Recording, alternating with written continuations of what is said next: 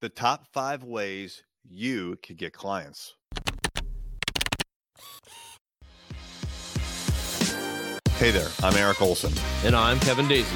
Join us on our journey to building a $100 million company. Hey there, it's Eric J. Olson. I get asked a lot by new entrepreneurs, how did you get your first clients? A lot of people are stuck on this step.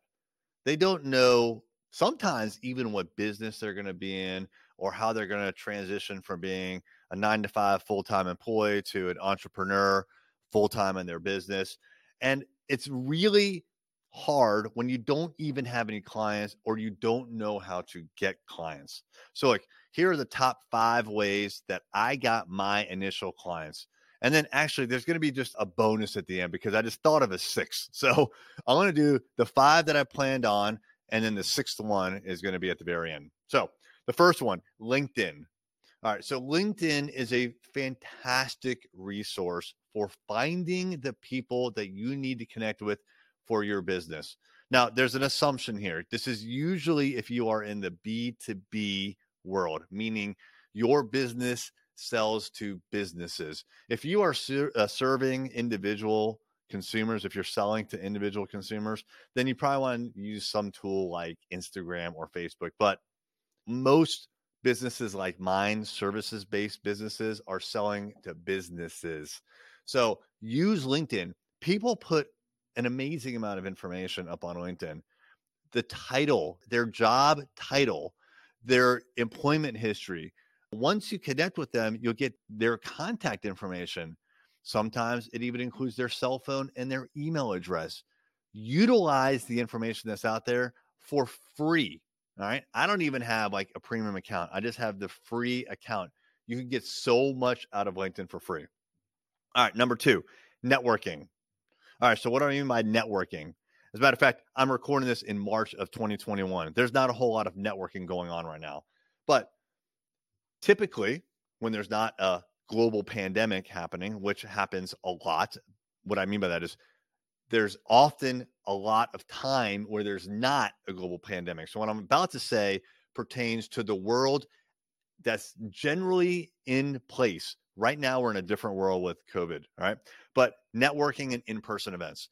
So with in-person events, you get to show up to a relevant event and you get to shake hands with people that you want to meet, right? There could be someone actually that you found through LinkedIn or somewhere else. You want to meet that person, but you've never had an opportunity. And if you find out they're going to an event, you can show up and you can introduce yourself.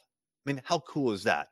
Give them your business card, get theirs, send them a text, say hello, do all those things. In-person networking events. Right now with COVID, it's all virtual, which is difficult, but you can still do things like virtual coffee meetups, right?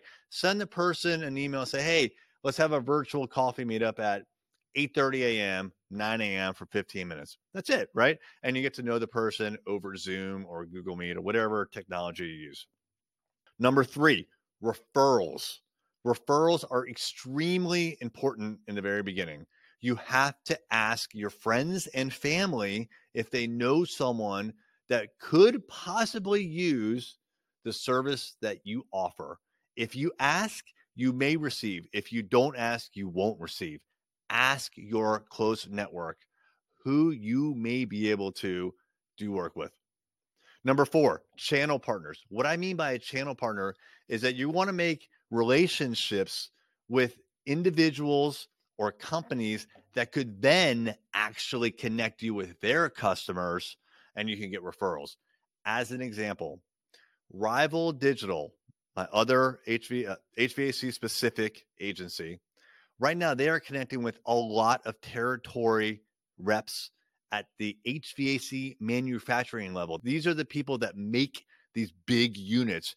They sell them to dealers. So we are connecting with a lot of territory managers at the manufacturer level. That's a channel partnership.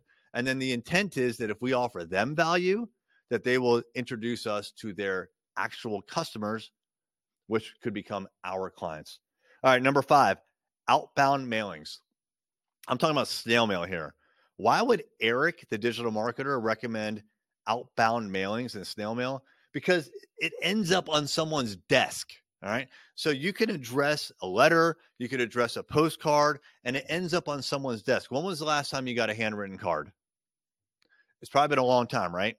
So like it has an impact. It's different. How many digital marketers are doing this these days? Everyone's like talking about funnels and everything else, right?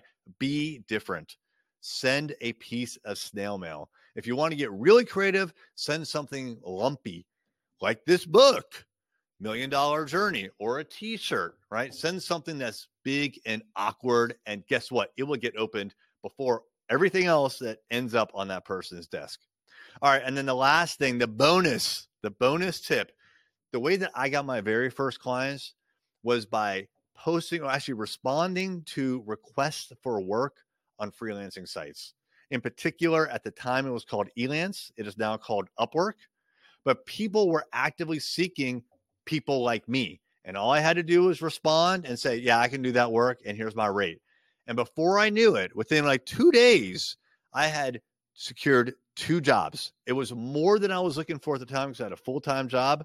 But you know what? Once I got those 2 gigs, I didn't care how much time I had to work. I was going to nail it. And I did. And then I asked for referrals. And then that led to more referrals, right? It's a snowball effect. So look, those are the 6 different ways you can get clients right now for your startup. How much more successful would you be if you could harness the experience of a group of successful business owners? Well, that is the exact group of people that we have in our Business Growth Mastermind. Check out more information at ArrayMentors.com.